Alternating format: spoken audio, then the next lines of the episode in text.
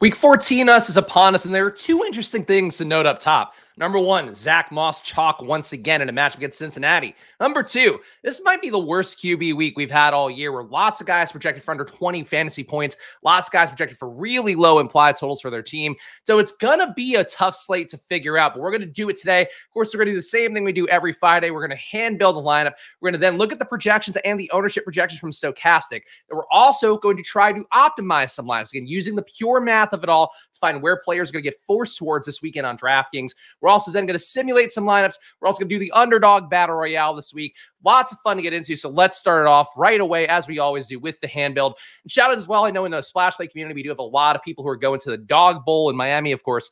People who've advanced, people are just going to hang out. So hope you guys are having fun out there. Of course, I am in the Northeast dealing with snow and sleet and women's birthdays and my wife who made us pay $1,500 to install a dishwasher inadvertently by booking some things and canceling some things. So we're crushing here in the Splash Play household, but of course we march on here as always. And let's actually do something a little bit different today, because I am going to do the hand build, but I do want to show you guys the projections here for the main slate for QB, because I was looking at it before the show. I was really struggling with where to go in the spot besides some of the obvious ones, where we are going to have Brock Purdy in a pretty good spot. We are going to have the Buffalo-Kansas City game. Obviously, those are obvious spots. Besides that, though, again, you see Mahomes, Purdy, Justin Herbert in a matchup against Denver, of course, the soft defense that we talk about beating up on every week. Then you have Justin Fields, Lamar, Josh Allen, Jake Browning, Russell Wilson, Josh Dobbs, Jared Goff, all these guys under 20, and a lot of guys as well under 15, where you have Derek Carr, Geno Smith, Desmond Ridder, Aiden O'Connell, CJ Stroud projected for 13.8, Zach Wilson projected for 12.8, Matthew Stafford projected for 12.6, Bryce Young projected for 12.5. You still have Trevor Lawrence, these projections, obviously he's not likely to go, but CJ Beathard, you would think, would get a similar projection as well. So point being, we're basically talking about a slate where half the QBs likely won't get played, half the QBs you also probably shouldn't play because the fact the projections are so low. Obviously for tournaments, for the Millie Maker, for all of that, you are going to play whomever, just try to get unique. But it is a weird slate across the board. So let's try to figure out who we should play. And the one guy for a single entry, I'm not going to question it once again. After he made the Millie Maker last week, despite being basically not involved at all, or not involved enough, rather, to have a ceiling day, Zach Moss, 19 touches last week in the run game. Did also have 3 targets, as you can see on the screen as well, but just 7.7 points. The thing that stood out, though, was the red zone work in that game. And again, as I always try to do, I'm always watching the games that I have the most money on, the things that I think are the most important to talk about on Splash Play the following week. Zach Moss had the red zone workload. Like, he had the red zone workload in spades in that game. Was getting, I think he finished with about 7 red zone touches in that game. Might be actually a little bit more, but that's basically the best red zone work in the league. And even better for the week than a Christian McCaffrey, than a Kyron Williams, some of those guys. So I think Zach Moss is good to go to in this matchup against the Cincinnati defense that we know on the year has not been very good in most situations. We saw it again recently, where obviously it gave up enough points for Jacksonville to win that game, but Jacksonville just didn't do it. But Cincinnati on the year, 0 flat EPA allowed per rush. Of course, the expected points added metric that tells you how above average a defense performs, how below average. And same thing on offense as well, per player, per team, all of that we talk about here on Splash Play. Cincinnati also giving up 0.01 EPA per dropback, 0.01 EPA per pass, 73% completion rate on throws of less than 20 yards. What does this tell you? This tells you that Cincinnati is going to allow you to move the ball. So if they move the ball, Zach Moss is going to get that red zone work again. The matchup is still not a great one in the red zone itself, a negative 0.06 EPA per red zone rush. But if Zach Moss is going to get you 5 to 10 red zone touches, he is good chalk again, despite the price tag coming up, despite all of that. So I'm going to put Zach Moss in here. We'll see what we get in the optimizer and all of that. I do assume that Zach Moss will be coming up very easily with the projections and his salary. Zach Moss is a player I'm willing to trust once more, even though obviously didn't go well for the larger part of the field, but the winning lineup still had Zach Moss in it last week at the cheaper price tag. So I think there's still going to be logic there. We'll see what the Sims say. We'll see what the projections say in a moment. Other spots we can go to here. So I do think Keenan Allen will pick up a good amount of ownership. I did see him projected for about 20% in some parts around the industry already this morning. Keenan Allen going against Denver, a very hospitable matchup. And we saw last week, for as much as people do want to talk, and I've seen it time and time again, both on the Splash Play chat, but especially when I do Stokastic streams, where I talk about how bad of a defense Denver is. And they certainly are leveling out a little bit more in terms of some of the expected points added metrics overall, but still, functionally not a good team. 0.02 EPA per dropback, 0.03 EPA per pass, 0.01 EPA per red zone rush, 0.62 EPA per downfield throw with a 50% completion rate allowed in throws to 20-plus air yards. So they're not a good team, to be clear, for anybody out there that's confused about that one. But Keenan Allen's going to be so chalky that It does feel like you were certainly running into a crush of ownership if you're going his way. That said, this match against Denver is too good. I think Keenan Allen is going to be good chalk this week. Expensive good chalk, but let's try to build around him and see if we get unique somewhere else. Shouts to Kyle. Shouts to the chat. As always, appreciate you guys being here, whether you are watching live or after the fact. Obviously, I know there's a lot going on as we get into the holiday season, as we also get into, again, the Dog Bowl is a big thing. A lot of guys who are watching this show are down in Miami, hopefully having a good time. So appreciate all you guys who are here with me. And, of course, if you are here, smash that like button and subscribe if you have not before. Please do that. Of course, we're past 3K now, but on that march to 4K, then 5K, then 10K, then a million K. No, I don't think a million K would ever be possible. Even Mr. Beast doesn't have a million K. All right, other things that we can get to here. QB is going to be the last one I try to figure out. I think there are certainly some ways we could go. Justin Herbert does feel pretty good, again, stacking up with Keenan Allen. I'm a little bit intrigued by Jake Browning in the matchup that he has as well against Indianapolis, and maybe that is our way to get unique, is going Jake Browning's way. What is his price tag? $5,200, not that bad. Browning was so accurate this past week. It really felt like they closed a lot of loops on some of his flaws, where I talked about, you know, the completed or the catchable ball rate rather is like the most important stat to me, because that tells you is the QB putting the ball where it has to go to actually create production. Obviously the completion rate itself, the yards per attempt, all of that matter as well. But is a guy getting the ball where it needs to go and ideally at some depth of target? Jake Browning now on the year up to a 75.6 catchable ball rate. And granted, he did get there on Monday night by a lot of kind of short throws, a lot of swing passes out to Ja'Marr Chase in particular, but also just a lot of short plays. But he did get the ball downfield for portions. And we go against an Indianapolis team that once again has been one of the toughest teams, not one of the toughest teams, one of the softest teams, the exact opposite of what I just said. One of the softest teams giving up explosive plays. So they're giving up a ton of explosive plays over and over again. So for Jake Browning, I think that is kind of playing into his hands. I think we actually can afford to get to a Ja'Marr Chase build this week at 7,600. Now, I do worry with Ja'Marr Chase. We are coming off of a ceiling game from 34.6 points, 12 targets, caught 11 of them for 149 yards and a TD. Ja'Marr Chase played really good in the Monday night game, so I worry that I'm maybe going into a chalkier build than even seems like it's possible. But Chase at 7,600, it's too good of a price tag. And also for me, like for best ball stuff this week, I don't have a lot of Ja'Marr Chase. As I mentioned all offseason, I was getting a lot more Justin Jefferson, a lot more 101s. Jefferson's going to be back this week, but for the emotional hedge of it all, and frankly for the bankroll hedge, if Chase goes off this week, some of my teams are probably screwed. So I would say for Ja'Marr Chase, I think he fits a couple different theories that I like to play into. But obviously the pure DFS of it all is that he's facing an Indianapolis team that gives up a lot of production. His QB is looking a lot better and was definitely schemed a lot better in week two as a starter. And then Ja'Marr Chase himself, we know, is a very big ceiling for a $7,600 salary. So I think for Ja'Marr Chase, it's still a good spot to go to. And I am going to go there for this lineup as well. Now we have not a lot of salary left to get there. Let's plug in defense and see if we can start to figure out what we're going to do on that front. Texans D, highest priced on the week, going against Zach Wilson. Not the most opportunistic defense, so I don't really think that's actually a great play. Definitely want to pay down on defense this week if we can. Jared Goff has been kind of falling apart recently. I do think the Bears are a viable case to go to because we are going to see the Lions drop back a lot, and they're very cheap. Seahawks D, basically the only way they stay in that game is doing something defensively to stop Brock Purdy. Brock Purdy also very big chalk on the slate, I would imagine, with them having the highest implied total of the week. So I'm actually going to go to Seahawks D here. I do think it's a very tough matchup for him, but we have to save salary in this build. And for defense, for the most part, I don't really care. Even in a single entry, I'm just putting in whoever's going to allow me to get the salary where I need to go to get players in. At this point, we just need to save salary. So $5,000 left per slot. We can make that work. Two things to note as well in the rosters this week, besides obviously getting Zach Moss starting, going to be chalk. Zach Charbonnet, currently projected for a lot of ownership. He was limited in practice yesterday, but Kenneth Walker also limited in practice yesterday. So this is one that's going to go down to the wire this weekend. Charbonnet coming off of a knee inflammation. Apparently his knee was a little bit puffy after the last game they played on Thursday Night Football. Kenneth Walker coming off the oblique strain, which could be a sign of a larger issue. He is a guy who's had hernia problems in the past. So both guys right now trending towards playing, but you don't know for sure until we get into the weekend. So make sure you are tracking the practice reports. Obviously you will know, but I don't think either guy is in play right now with that hang up in the air. So I'm just going to note that right away because I do love Charbonnet, but if Walker is back, obviously that completely ruins the situation. McCaffrey, going to be one of the highest owned running backs of the week as well. Certainly don't have an issue with that one. Kyron Williams against Baltimore feels like a tough matchup. Very low projection for Matthew Stafford, so we just talked about a few minutes ago.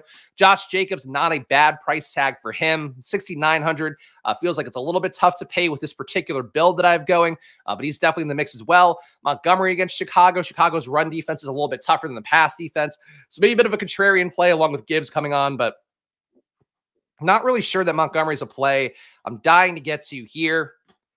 James Cook against Kansas City, maybe. Singletary, The workload definitely getting chopped by Pierce a little bit. It's really ugly, man, this week. Like, I know, obviously, the handbill is always a little bit tougher to come up on the spot with guys that I really feel strongly about.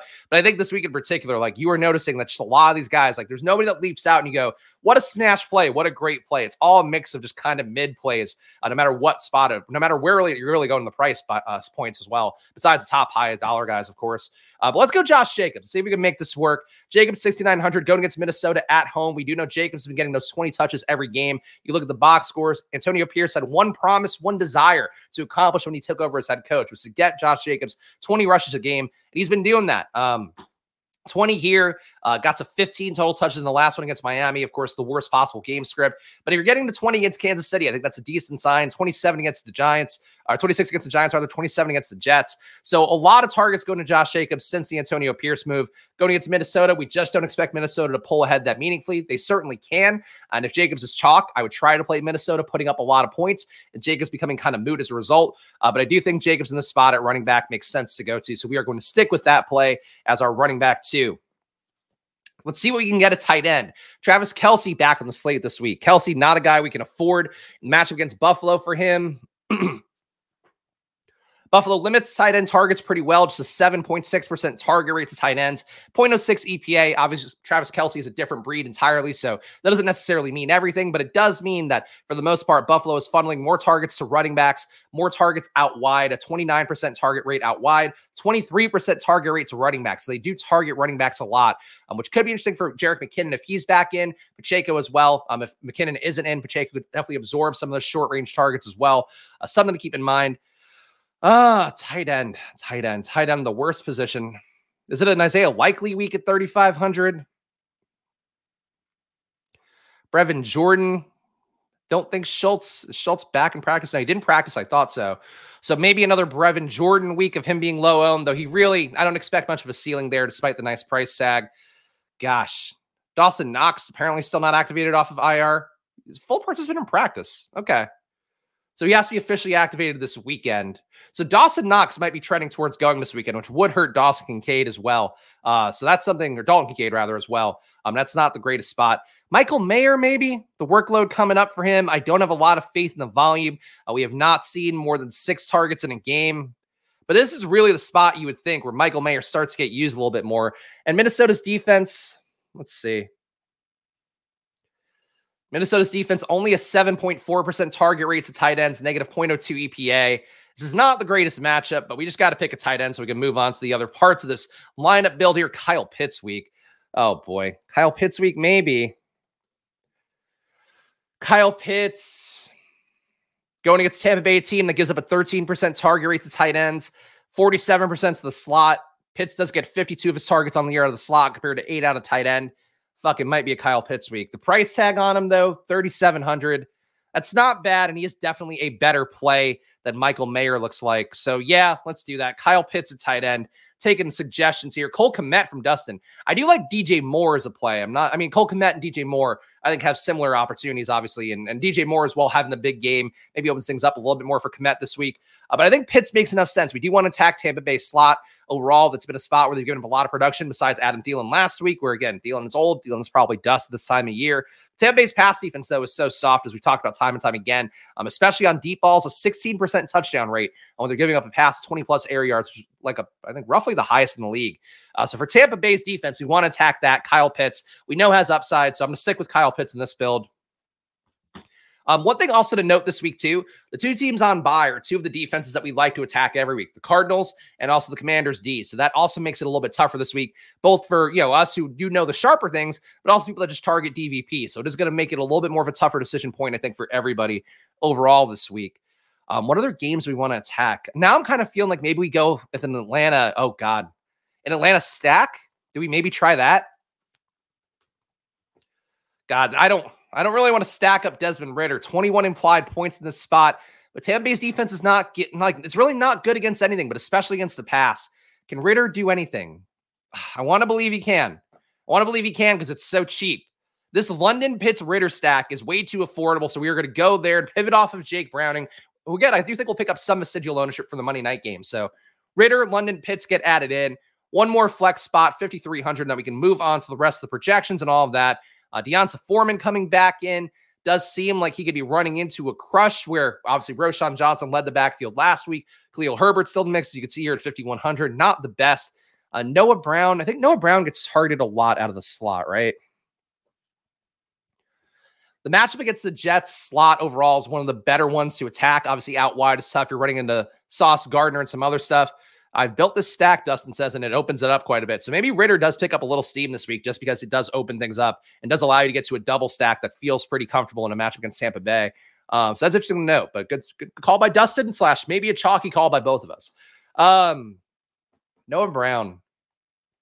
I don't hate Noah Brown. It's not a great matchup really anywhere. You try to attack the Jets pass defense. Like the slot matchup is better than outside. It's a negative 0.12 EPA outside with a 25% target rate compared to a 39% target rate to the slot at a 0.07 EPA.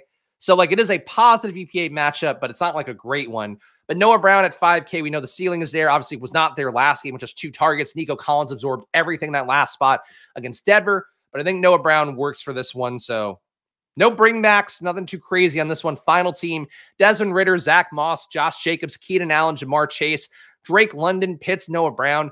Feels crazy to be able to get like this many stud players in and guys that we would have thought, you know, based upon the pedigree, based upon them being in their second year or third year, London and Pitts being in this lineup as well. So I like what we're doing here. I could also upgrade the defense, which might be a logical thing given that might be tough for the Seahawks D unless you just have to play them. Let's go Rams D here. Lamar has been begging to turn some balls over. Obviously, that game could certainly go well for Baltimore, but I think it's a little bit safer than Seattle's D. Seattle's D, obviously, you're playing the Seattle D to try to get leverage on all the Brock Purdy stacks, which there'll be a lot of this week, given the fact that he was a tournament winner last week, and that was another team, you know, another league-high implied total. This will be the final build. Noah Brown, Rams D. Let's put it in. Let's move forward to the projection and see what we're going to get there. Oh, wait, no, I meant to hit the mute button. So I could cough for a second. Here we go. Take that over. I'm not zooming in on my face to watch me cough. That's usually not the broadcasting move overall. All right, let's look at all the projections. Let's get rid of the QBs. Let's see what Stokastic says. And actually, good news for you guys. I don't have a graphic for this yet, but if you see me do this process every week, you see me do it for the showdowns, obviously, where you always every week land on unique takes and unique ways to approach the lineups there. You see me do this for the main slate as well. You can now do it for yourself at Stokastic and use the promo code SPLASH to save yourself 15% off on any package. That includes their NFL stuff. That also includes their NBA stuff. So get over there now on Stokastic. Put in the promo code SPLASH. You'll save 15% on any of that stuff. So the best deal we could have. Would have loved to have had it earlier in the year, but they just offered it to me recently. So that's where we are with it. But if you have been curious about the stuff, you're curious about the Sims, curious about the lineup generator, another tool that they have that helps you make lineups very easily with a similar process to the Sims. And very similar as well to what I try to do manually with showdown stuff. Check it out at Stokastic. Again, promo code SPLASH there will save you 15% on any package. And obviously I get an affiliate fee. So you're doubly helping out Splash Play with that one as well as yourself. Christian McCaffrey, a top projected player overall, 24.1 projection, 2.6 value. So he's probably going to pop up a lot when you run the optimizer in a moment. Keenan Allen, number 2 projected. Patrick Mahomes, number 3 projected. Brock Purdy, number 4. Again, he'll be a very popular QB play again as a low salary here compared to guys like Mahomes, guys like Justin Herbert as well. A better projection than Herbert and a lower salary. I think Purdy stacks will definitely be on the menu. If I had to guess based on what we're going to see on the optimizer, and I haven't run it myself yet, so this is a pure guess, I would think we're going to see Brock Purdy, McCaffrey, maybe IU coming in. I would think you're going to see Seattle doubles, if not, or excuse me, San Francisco doubles, if not San Francisco triples. We'll find out in a moment, though. Justin Herbert at number 5, top values on the slate, according to the projections from Stokastic. Jake Browning, top QB value. So he probably does make it into a lot of lineups as the QB value. I think especially with Ja'Marr Chase. Chase probably not going to project as well as some of the other receivers. But if you do try to stack up in 4 stacks, I think Browning and Chase will come up a little bit more. Zach Moss, number 2 value on the week. Brock Purdy, number 3. So Brock Purdy is going to be everywhere because he's a top projected player, top projected QB, and a top value play. Baker Mayfield at 16.6 projection is number 4. Maybe a tournament play against Atlanta. And Russell Wilson, who just runs enough, does just enough in the past game every week, but the ceiling just has not been there very much for him. But Russell Wilson, 17.7, number 5 value overall. And top defense of the week looks like the Ravens, just shy of a 10-point. Wow. 10-point projection for the Ravens. It's almost as high as we had the Steelers yesterday. Obviously, didn't work out for the Steelers D, but that made sense based on the tournament ownership that we talked about yesterday. But Ravens D is a very high projection for a defense, so something to note at 3,300. Top owned players, according to Stokastic. Zach Moss, number one, 35% ownership projected for him. Christian McCaffrey, number two, 30% projected for him. Keenan Allen, number three, 21%. So a big drop-off to Keenan Allen, which is kind of a surprise. Zach Charbonnet at number four. Again, I do expect that to come down if we see Walker active. Even if we don't see Walker active, I think Charbonnet might not be owned that highly. 5,400 is a pretty tough price tag, obviously, to avoid. But for Charbonnet, I think 20% ownership feels a little lofty against a Niners defense that everybody knows is a shutdown, and also just shut down Charbonnet 2 weeks ago in a very highly watched Thanksgiving game. So I think Charbonnet's ownership is a little bit inefficient here, or inaccurate rather. Javonte Williams, number five here at 5,800 with a 19% projection. I probably wouldn't take that one too much. Though Javonte every week is a projection play that just doesn't make the most real life sense with how Denver plays, with the game scripts that Denver ends up in. And I think it's the same thing this week where the Chargers offense should have one of their best games. You would think against a Denver defense, it's not very good. The team total for the Chargers is not that high. I believe it's like 23 and change, but still, like, it just doesn't scream Javonte Williams game script, even though it feels like they always want it to be a Javonte Williams game script relative to projections. We'll probably ever have fantasy score probabilities because I play a lot of prize picks. We're not going to have fantasy score probabilities. What we will have is have like a filter that allows you to sort by the bets that are over 54% probability or 54.9%, which is the expected win rate you have to have per leg for prize picks and underdog. And technically, you could do that right now if you just sort through by probability on the app and just find ones, or go game by game and just find prop lines that you can find on underdog and prize picks. But we're going to simplify it soon. Obviously, you know, it's a sports betting tool, so that's the primary use case. But that is next on our roadmap, so try to get that out. Hopefully by some point in January. Hey, shout out Tyler. I thought Tyler might be bandwagoning his way to Miami to join all the boys. But appreciate seeing Tyler here. Of course, appreciate all you guys here on a slow Friday morning. Always great to see the familiar faces and some new ones as always. Guys under 10%, slate breaking upside. Debo, George Kittle, Breece Hall, I guess theoretically, though at this point, does he really? Amon Ra, Chris Olave, Chase. Chase projected for low ownership. I don't believe that. I think Chase comes up a little bit more than this. I would guess Chase around 15 to 18%, just because he had that big Monday night game, more confidence in Jake Browning, good match against Indianapolis. I don't think Chase will be this low, but he's projected for under 10% right now. Judy Chuba, who we saw put up 25 last week. A lot of guys you can get to at low ownership. So it's an ugly slate. Because it's an ugly slate, people are kind of forcing their way to just projection plays more so. So if you do want to try to get to guys that are just low owned, but you think I have a pathway, everybody's got a pathway this week for the most part. So I'd keep that in mind. Fly to hang most places, but the recent home reno, home renovation. Yes, always great for every relationship I hear. And people's sanity is home renovation. And I could say that again as a man who spent $1,500 to install a $1,500 dishwasher, which is, I can't even encapsulate how bad that was. And I don't even want to tell the story because it's so long-winded, but just a series of comedy of errors here that resulted in us finally having a Bosch dishwasher after not having a dishwasher for the last 3 months. But fucking A, man, just getting things installed by Home Depot. Not a thing I'll ever recommend to anybody. That's point A. All right. This slate, main slate, top projected lineups here. This one is number one.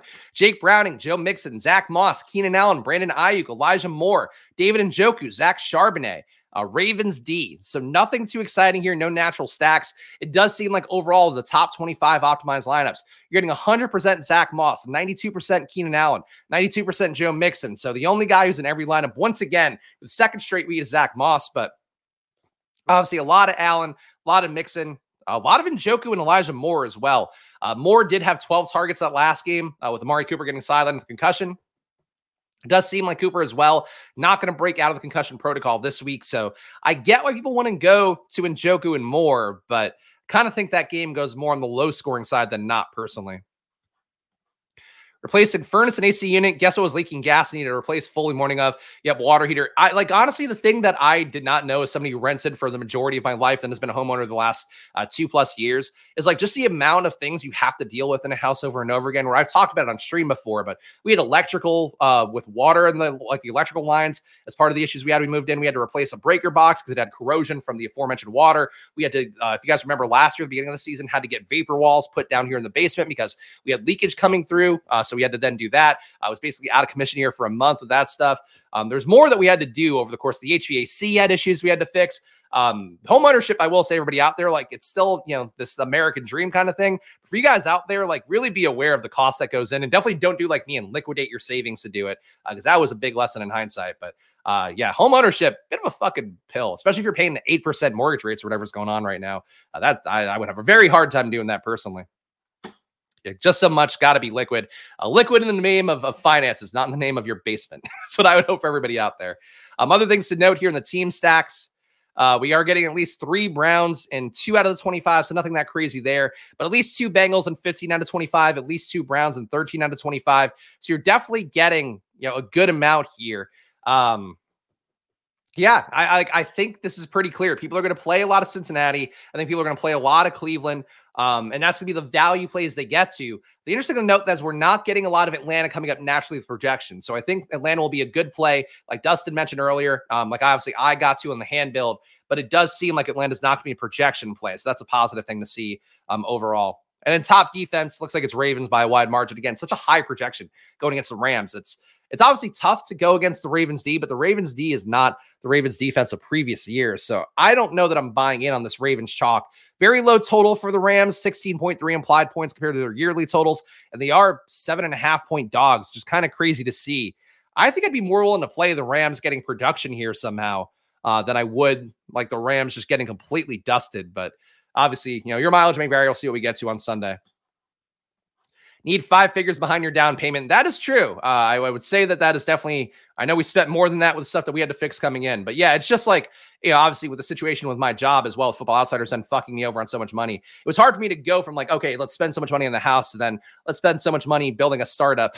Not the two wisest things to chain together, but we did what we did. And now we're going to simulate some lineups on Stokastic. And of course, what this is going to tell us is what the Sims want us to play, which is not always what you have to play. You should be using Sims as part of your process if you can. Again, 15% off with that promo code SPLASH at Stokastic right now. If you want to get NFL Sims, if you want to get NFL projections and data or NBA, frankly, the NBA Sims, I think even more beneficial to a process, but you should be using the Sims, whether it be stochastics, whether it be ETRs, the solver, whether it be Saber Sim. You should be using it to find unique configurations. Don't just take the top 150 lineups. You can do that, but you're just not likely to win. You still want to combine some game theory with that. And you want to try to take the highest ROI lineups in the sim that have unique constructions to it. So like if you had a Jake Browning triple and that degraded out well, that's something you can hit that like people aren't going to play naturally, but might have a high ROI. So that's the kind of thing to keep advantage of or keep in mind of. So go give yourself an advantage when you are using the Sims.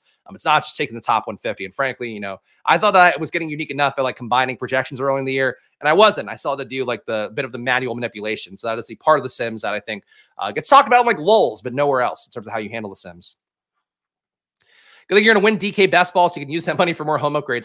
At this point, I need to win DK best ball or the Millie Maker or the BBM. So, but we will see how it goes, of course. We've got 4 weeks to go here of gripping best ball, and we will see how it goes when we get to the new year. But that is definitely going to be for me financially and things coming to a head moment. We will see how it goes. Let's see what these lineups give us. Of course, if you're not familiar with Stokastic, what it does, builds the 10,000 lineups as a baseline, trying to simulate the lineups that'll be in a contest. Then as they compete against each other 40,000 times to find the ROI for each lineup as well as each player. We'll see those results coming up here in a moment. And I'm going to drink some water while this goes. All right. All the guys bragging about their mortgage rates. I got a 2.7, so I was there a little bit under that. But yeah, we got our house right before everything hit the skid, so I'm happy about that part. But the downside is like it makes you feel trapped that you can't ever sell your house, which I don't love because moving back to LA and playing an 8% mortgage rate is not the most appealing thing. So that's unfortunately the name that it's gone. All right. Top 150 lineups, your highest ROI one. Jake Browning, Joe Mixon, Zach Moss, Chase, Aiyuk, Guyton, Njoku, Kelsey, Vikings. So you're getting a QB +2 for Cincinnati here with a 1 bring back. So that is a pretty interesting situation to see at the number 1 ROI lineup. Top exposures overall. And if you want me to look up any specific lineups, please let me know and I will look them up. But Zach Moss, once again, 91% of lineups. So the Sims are saying yet again that Zach Moss is a play to ignore the ownership and just go in head first. I don't think Zach Moss gets the ownership he had last week where we're seeing, I think, upwards of 60% in some tournaments out there. For Zach Moss, I think that it'll be closer to 38% to 45% will be my guess. So with 91%, by my estimate, you're getting double the field. I just don't think people are going to go back the week after he was such a bloodbath. Could be wrong about that one. I think this will be a pretty interesting test because it's a good matchup on paper for Zach Moss against Cincinnati. But obviously, you know, with him being such a bust last week, usually the guys don't retain ownership after the big bust week. Then the price tag goes up by over $1,000. People play him again. So Zach Moss actually... 45% might be aggressive, but it's hard to read the field this year, as you can see by following any industry ownership projections. right, people requesting some stuff. I'll look at those in a moment. Other high ROI guys here, David Njoku in 53% of lineup. So he's a chalk sim tight end. 47% Ravens D coming up. So again, chalk defense.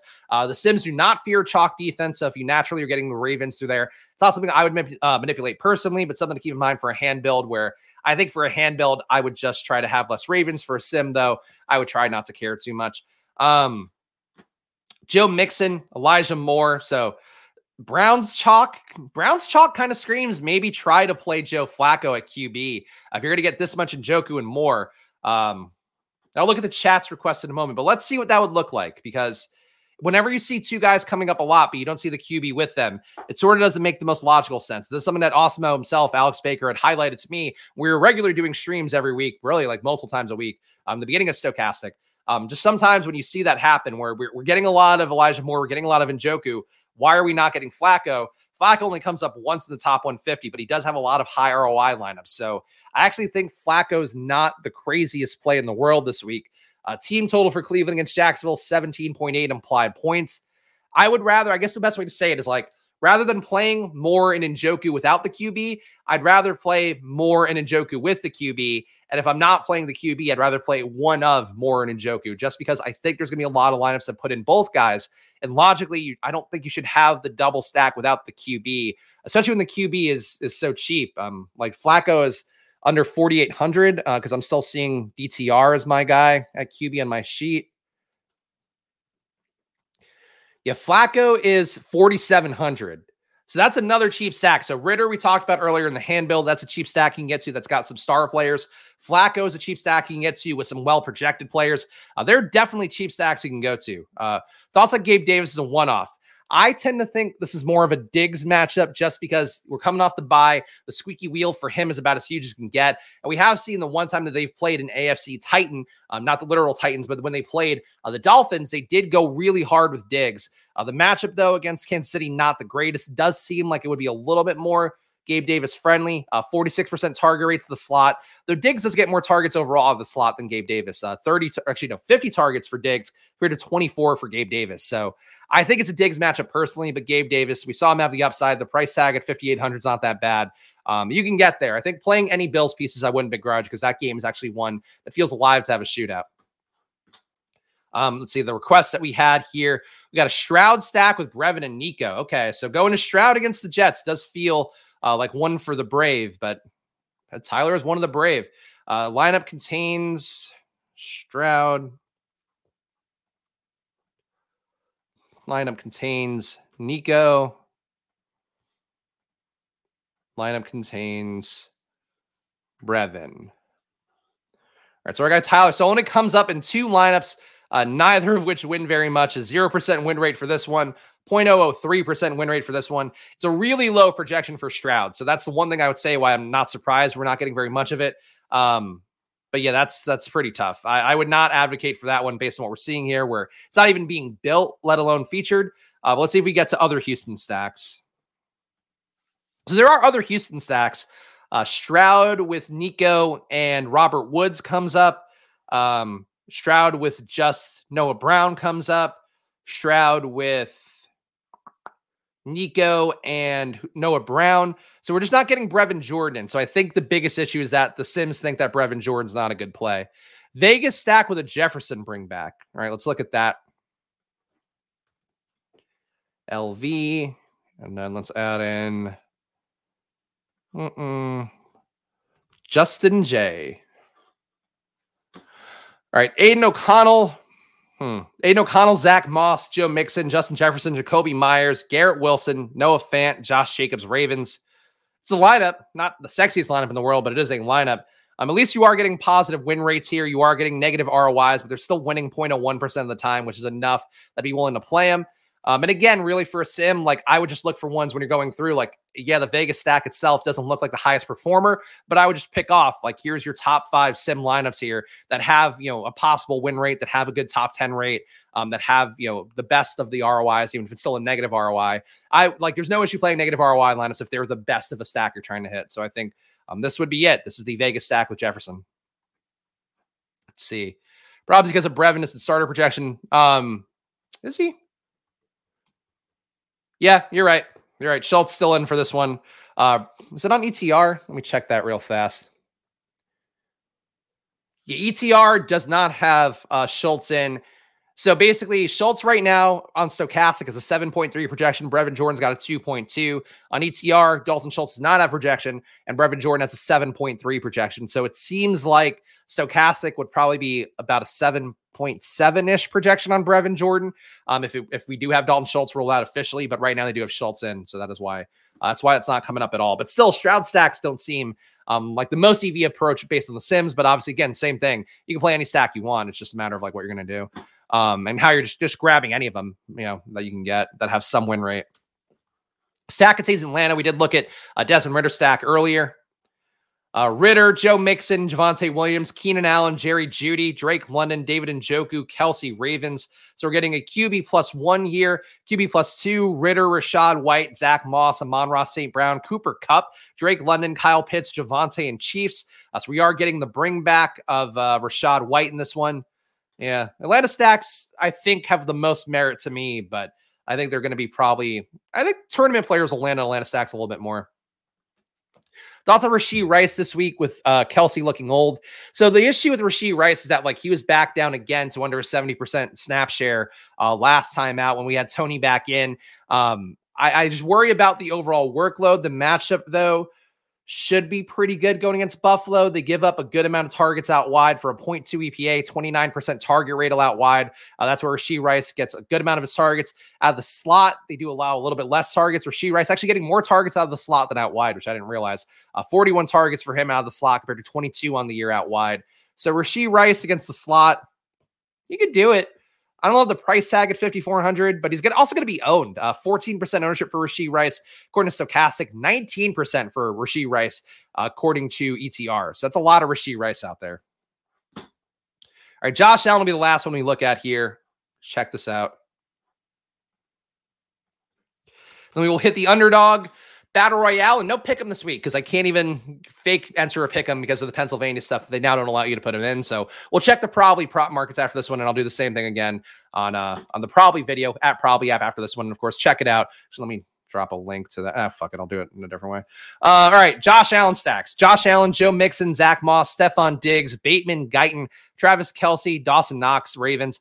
Does feel like Guyton is sneaking into a lot of lineups as value, which I don't particularly love. I guess if you're not playing Keenan Allen, it makes a little bit more sense. I still think that Quentin Johnston is going to have a little bit more upside than Jalen Guyton. Like we've seen Quentin Johnston still be force-fed targets, was meaningfully back in the mix last week, cracked 10 points last week. The workload's been there relatively for Quentin Johnston, so I think I'd prefer him over Jalen Guyton, especially when we are seeing Jalen Guyton kind of float his way in naturally to some of these lineups. Other Josh Allen ones that look interesting. This one, Allen, Jacobs, Charbonnet. No, I wouldn't do Charbonnet. Allen, Moss, Chuba Hubbard, Diggs, Ayuk, Rashee Rice, Dawson Knox, Jalen Guyton, Falcons. You're getting a QB plus two with the bring back. You are getting Diggs, which I think is the important part. You're getting Dawson Knox coming off of IR, which will obviously decrease his ownership because he still has that IR tag on him on DraftKings. So this one makes sense. Not the most fun one, I think, overall relative to the players inside of it, where you're getting Chuba, you're getting Dawson Knox, you're getting Jalen Guyton. But it does make sense. You're getting a share of the Niners game, given the high total there. The lineup works. I think that's a good Josh Allen lineup.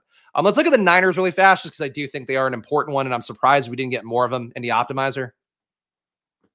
Getting a lot of them in the sim, though. There's a lot of Brock Purdy lineups here.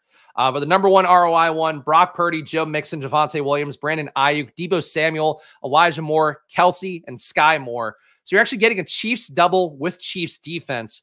A Niners double as well. You're not getting McCaffrey. Weird build, but that is the top ROI one by a pretty wide margin. And overall, again, the last part of the Sims we'll look at here, we're going to hop into a battle royale in a moment. This is a lineup I would use for cash games, 64% cash rate. Jake Browning, Joe Mixon, Zach Moss, Keenan Allen, Brandon Ayuk, Elijah Moore, David Njoku, Zach Charbonnet, and Ravens. Obviously, if Kenneth Walker is in, that's less of a cash game lineup, but if Kenneth Walker is out, I think that's a pretty good cash game lineup to go to. All right, on to the Battle Royale. Let's do it. Of course, big week with the Dog Bowl going on. Battle Royale buried down here, but still $30K to first place, $5 entry fee. Hopefully it'll let me enter on the first try and not tell me it. Of course, why?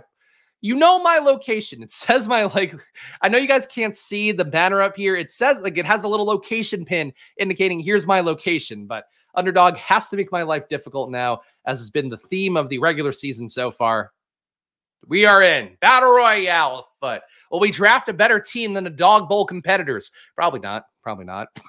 but we'll draft one here on Underdog. And of course, let me pull up the promo. Of course, the promo still goes on Underdog. Use the promo code SPLASH on there. That's a promo code on any site that I mentioned that we have a promo code. Stokastic, 15% off with promo code SPLASH. Underdog, save, get yourself a deposit match up to $100 with the promo code SPLASH, and also get a mystery pick'em if you're a new customer. That's basically an easy pick'em to win. So that's what goes on if you are new there. And no badges in this one. All of them are in Miami. So we get to draft against Strick and Rushman and DTG and Grant Dula and Jado Picks. Jado Picks, my favorite pick site is Jado Picks. I have the same issue for weeks. Well, all right. Glad it's not just me, I guess. Thought it was like the Pennsylvania part of it, but either way, Underdog making my life a little more difficult every day here on stream, which is never the goal, but it is what we try to avoid as best we can here. And of course, guys, if you're new around here, always helps me out if you subs. Actually, let's use the big one here. Always helps me out if you subscribe down below, if you hit the like button, if you leave a comment. Splash Play, independent proprietor channel right now, doing the best I can to keep it going every single day here, Monday to Friday at 11 a.m. So please subscribe down below. Please smash the like button. If you watch this video, please watch a similar video afterwards so it tells YouTube that, hey, these guys are moving views around. They're part of the ecosystem. But do all that stuff if you can. Help us keep growing here because I feel good about how far we've come as a channel this year. Even with it just being me here every day rambling for a half an hour to an hour every day. So that grind continues on. I'm not going to stop doing it now. So please come along for the ride here, but keep going all playoffs along as well. And then once the playoffs are done, then it's best ball season again. So it just doesn't end here on Splash Play.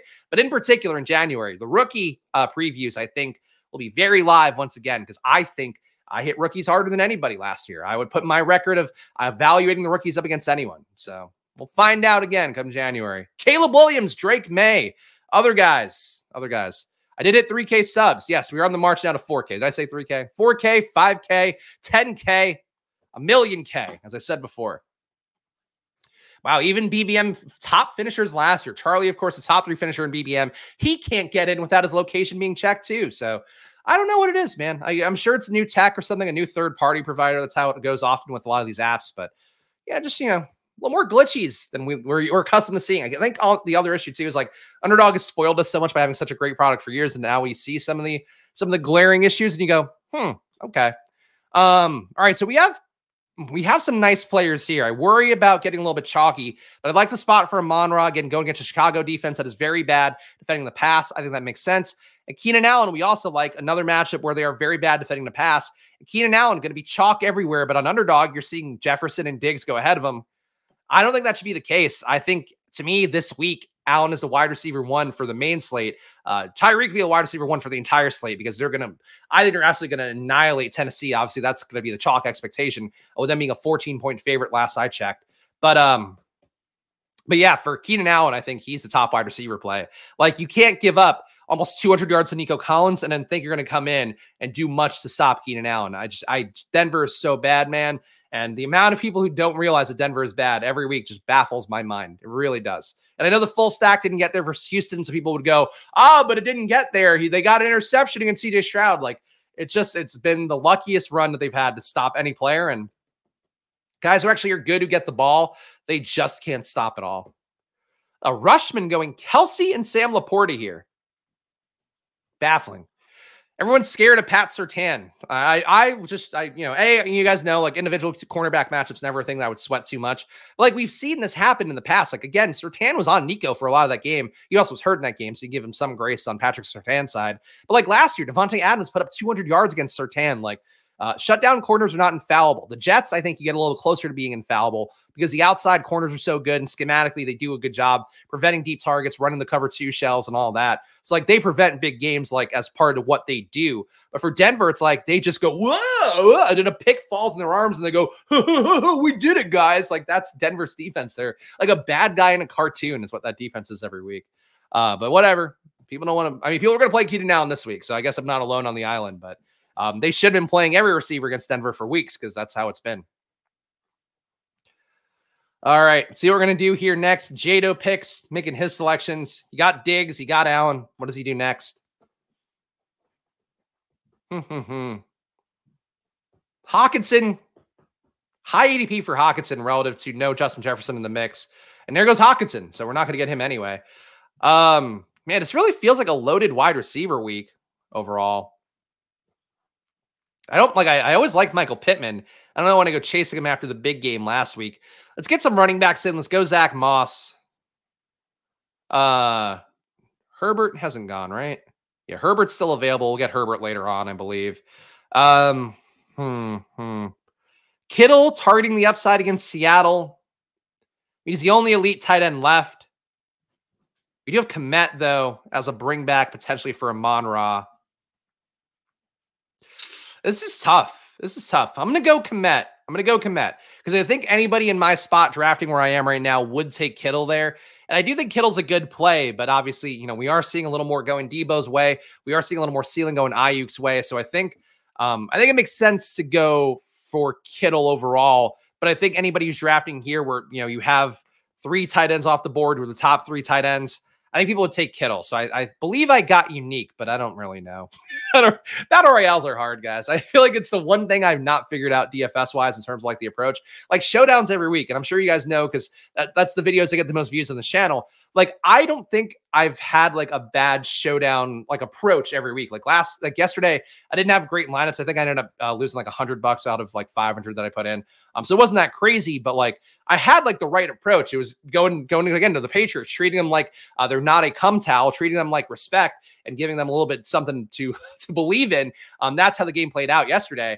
But I feel every week I'm hitting the showdown kind of takes and how to approach that. For the main slate, I'm getting close to the right things. For Battle Royales, I'm just yeah, I guess I'll take this guy. Oh, I got to scroll down here. I just feel Battle Royales, unless you're putting in a bunch of them. Just hard to get a feel for the room every week. If you're just doing 1 to 5. But that's me, obviously. That could just be my brain. Why did this guy take her? Fuck off. Again, just not enjoyable in Battle Royales. This guy took Herbert for no fucking reason. I could take Jared Goff again, but Herbert was kind of appealing here. Whatever. Why take Herbert there? There's just no reason to do it.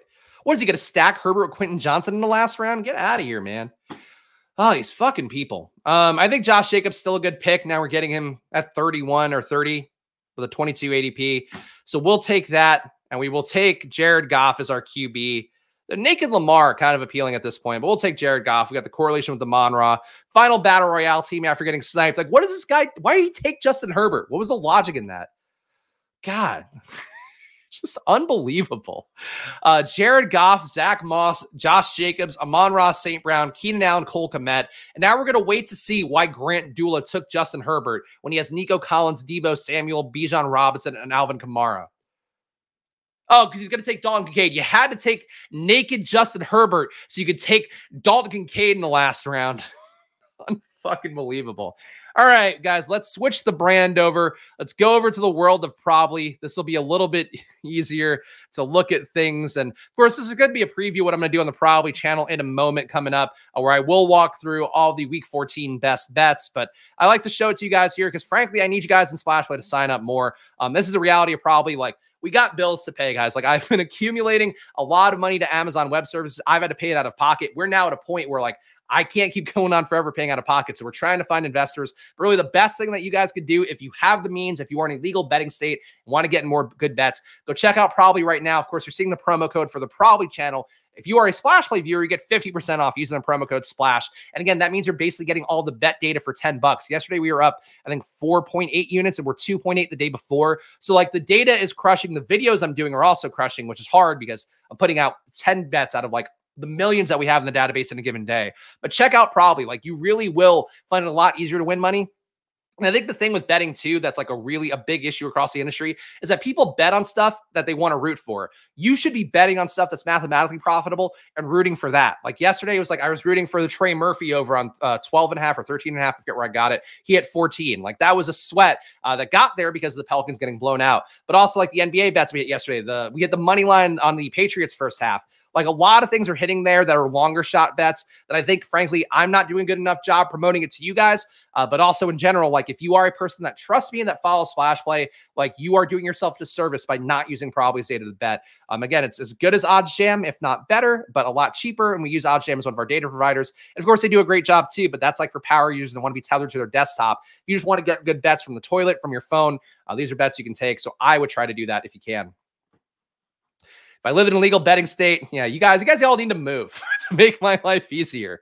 But there we go. All right, let's look at some of the top bets here. This one is a long shot one. I would not take this, but the Ben Skronek touchdowns over. And again, this is where there is personal choice to it as well, where I'm sorting by most profitable here. So that eliminates any negative EV bets that we're getting according to Probably data, where of course we're tracking the top performing sportsbooks around the world and then using that data to find a true probability that allows you to get the best bets at legal U.S. sportsbooks. So that's what the process is. That's how it goes in the back end. It's all automatic via API. It's not me giving picks. Like obviously, I guess if you follow this show, you probably think I give good picks, but it's not my picks. This is just math. It's basically anytime you find an inefficiency in probabilities, that's where you win money over the course of time. The bigger the sample size you get, and it sounds crazy. If you bet 100 plus EV bets using Probably's data every day, like our win rates were 50 to 60% per bet, and then 5 to 25% ROIs per sport. And that's just over the course of 1 month before we back tested it. So like, it's the more you put in, the more you get out. That sounds like a fucking scam. I know, like, I hate it. I hate that it does, but like, this is the fucking thing, man. Don't chase the parlay guys on Twitter. Just use probably.com and get a membership at probably.com/subscribe, 50% off with promo code SPLASH. If you can buy a year, do it. It's under $250 for a year. And it means the difference between us surviving and dying right now, if I'm being real with you guys, but we'll see. Hey, Smiles here. We'll figure it out. Ben Skronek, though, if you wanted to take this one, 9% probability, really long shot, plus 1,000 odds. Would not be the bet for me, but it is a bet that's plus EV, and I'll always highlight ones that are plus EV. Alvin Kamara over 31.5. This one, if you get this line on Underdog, this is one you could take. Underdog or Prize Picks. 55% probability in this one, 3.03 probably score at minus 115 odds. So that's a good bet to take on the sports books. But again, if you see a bet over 54.9% probability, that is a bet you should be putting into your 5-leg picks on Prize Picks. That's one you should be putting into your 5-leggers on Underdog. That's just the math here, where you need to have your pick rates have an expected probability of 54.9% to win over the course of time. Doesn't mean you're going to win every bet. Like I think for our data, especially, it's about getting up in units every night. It's not about like winning 7-0. It's not about trying to do the fake parlay shit where guys bet 10 parlays and show you the one that won. Probably it's like the more bets you get in, the more it's going to add up over the course of time. And that's just fucking what the math is.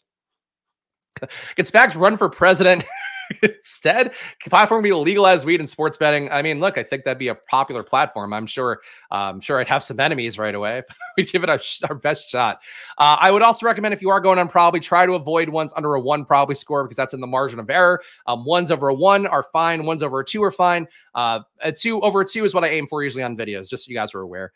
Kamara over 34.5. This one is also available. 54.4% probability, minus 114 odds right now. 2.1 probably score on that one. Other good bets, Vikings money line.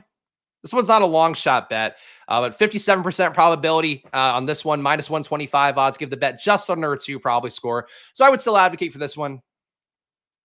God, a lot of touchdown props that I really don't want to take, but they are an efficient probability, so I get why they're coming up. A Rams first quarter money line. I have had a lot of success with the early money lines for an underdog, in the NBA especially. Like the Blazers have hit a few, but yesterday it worked out for the Patriots too, so I'll highlight this one. Rams first quarter money line, big underdog, but a 33.5% probability to win the first quarter, plus 205 odds, give the bet a 2.05 probably score. As you can see here as well, this is updated 11:44 a.m. We are live right now at 11:55. That's how much we are updating here. We're updating basically every 10 minutes. And then for live in-game stuff, we are updating even more frequently. Let's see. Football, the most efficient market here, but over 43 is a 44% probability at this one. 43.5% probability for over 43, plus 140 odds, give the bet a 4.5 probably score. So a lot of 4s in this one, but that does seem like a good bet, over 43. And Falcons versus Bucks.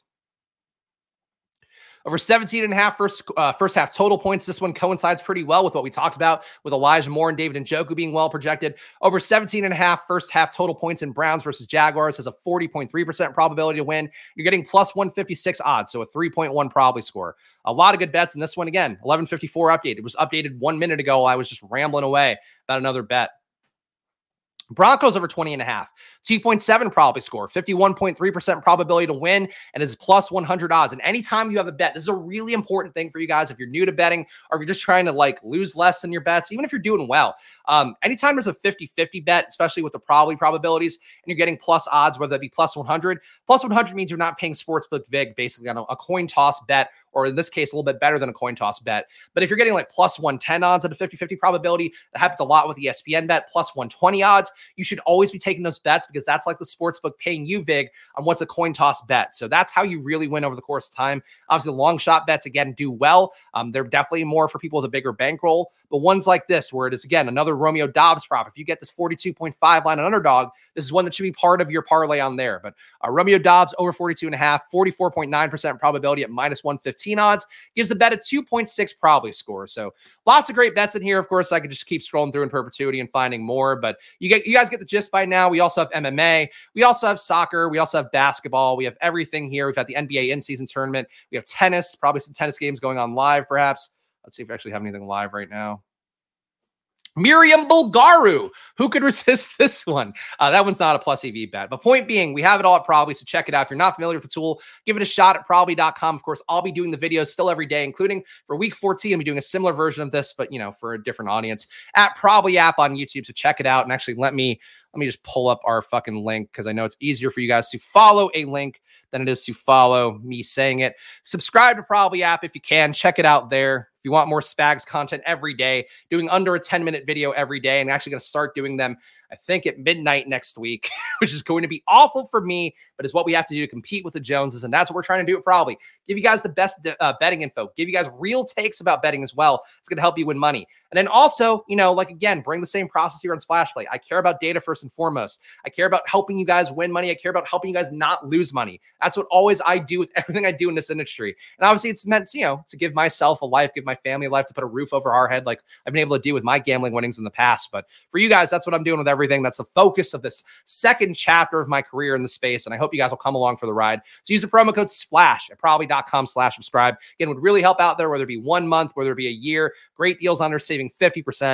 And again, you can get this data for under $10 a month with that promo code SPLASH at probably.com/subscribe. I'll be on the Stokastic stream at 9 a.m. this weekend. Of course, I will also be on on the Probably channel coming up in a moment here. Let me go back to Splash Play. Appreciate all you guys being with me. Let's do the reading of names here once more. And actually, here's a Probably ad. There, you can see it visually. Oh, there we go. You can see it visually right there. There we go. Squirt Squad, thank you for joining here. Of course, if you want to support the Splash Play side of the equation, I would say, first and foremost, if you can, support the Probably side, but also support the Splash Play side by joining down below for $4.99 a month. Of course, very grateful to have this community that we're building here every day. All you guys who show up, who hang out, who give good takes, give fun chats, who make this fun for me every day. I appreciate all of you guys, and I will show my appreciation by reading all the names aloud once. Right now, Robert Griffin III, Historical Anomalies, Matthew Emerson, Tyler, CLN, Mathology, Rupesh, Willis, Nick Hedgeland, Ivan Black, Rod B. Throbbin. Again, very real name is always here. It's Just Port, Io, aka Tony Mark, aka our guy Mark, Rob Van Natten, Brandon Wagner, Consigliere, Bolick, Aaron D, Nez of the Badge Bros is down in Miami competing for the big butts. Jake Twitchell, fucking Alpha, Sammy Telesco, I am the KY, Kevin Castro, Eric Jones, Colin Mann, Matt Schwab, Gamblestein, Lateralis, Go Birds, Primetime KG, and Eric Swift. You guys have helped us put on the show this week, and I thank you for it from the bottom of my heart. And of course, please do join down below. Get my data sheet, which I'll drop after the show today. And also, again, there's a lot. I'm doing a lot here every day, guys. Please do join. Subscribe down below with the like button. Follow me at Chris Spags. Follow the show at Splash Play Pod. And shout out to all you guys being here with me. Hope you guys have a great weekend. And again, if you are watching this after the fact, competing in the Dog Bowl, I wish you guys the best of luck. Bring home the win, both for yourself and for the greater Splash Play community at large. But good luck to you guys this weekend, week 14. Good luck to your best ball portfolios as well. This is it, unless you're playing on drafters. This is where it all comes down to. So fingers crossed for all of us. Pray. We'll talk about it next week. And I'll see you guys on Sunday on Stokastic, in a moment on the Probably channel. Wherever you find me, I'm here. I don't know. See you guys soon. Enjoy your weekends. Good luck. Bye.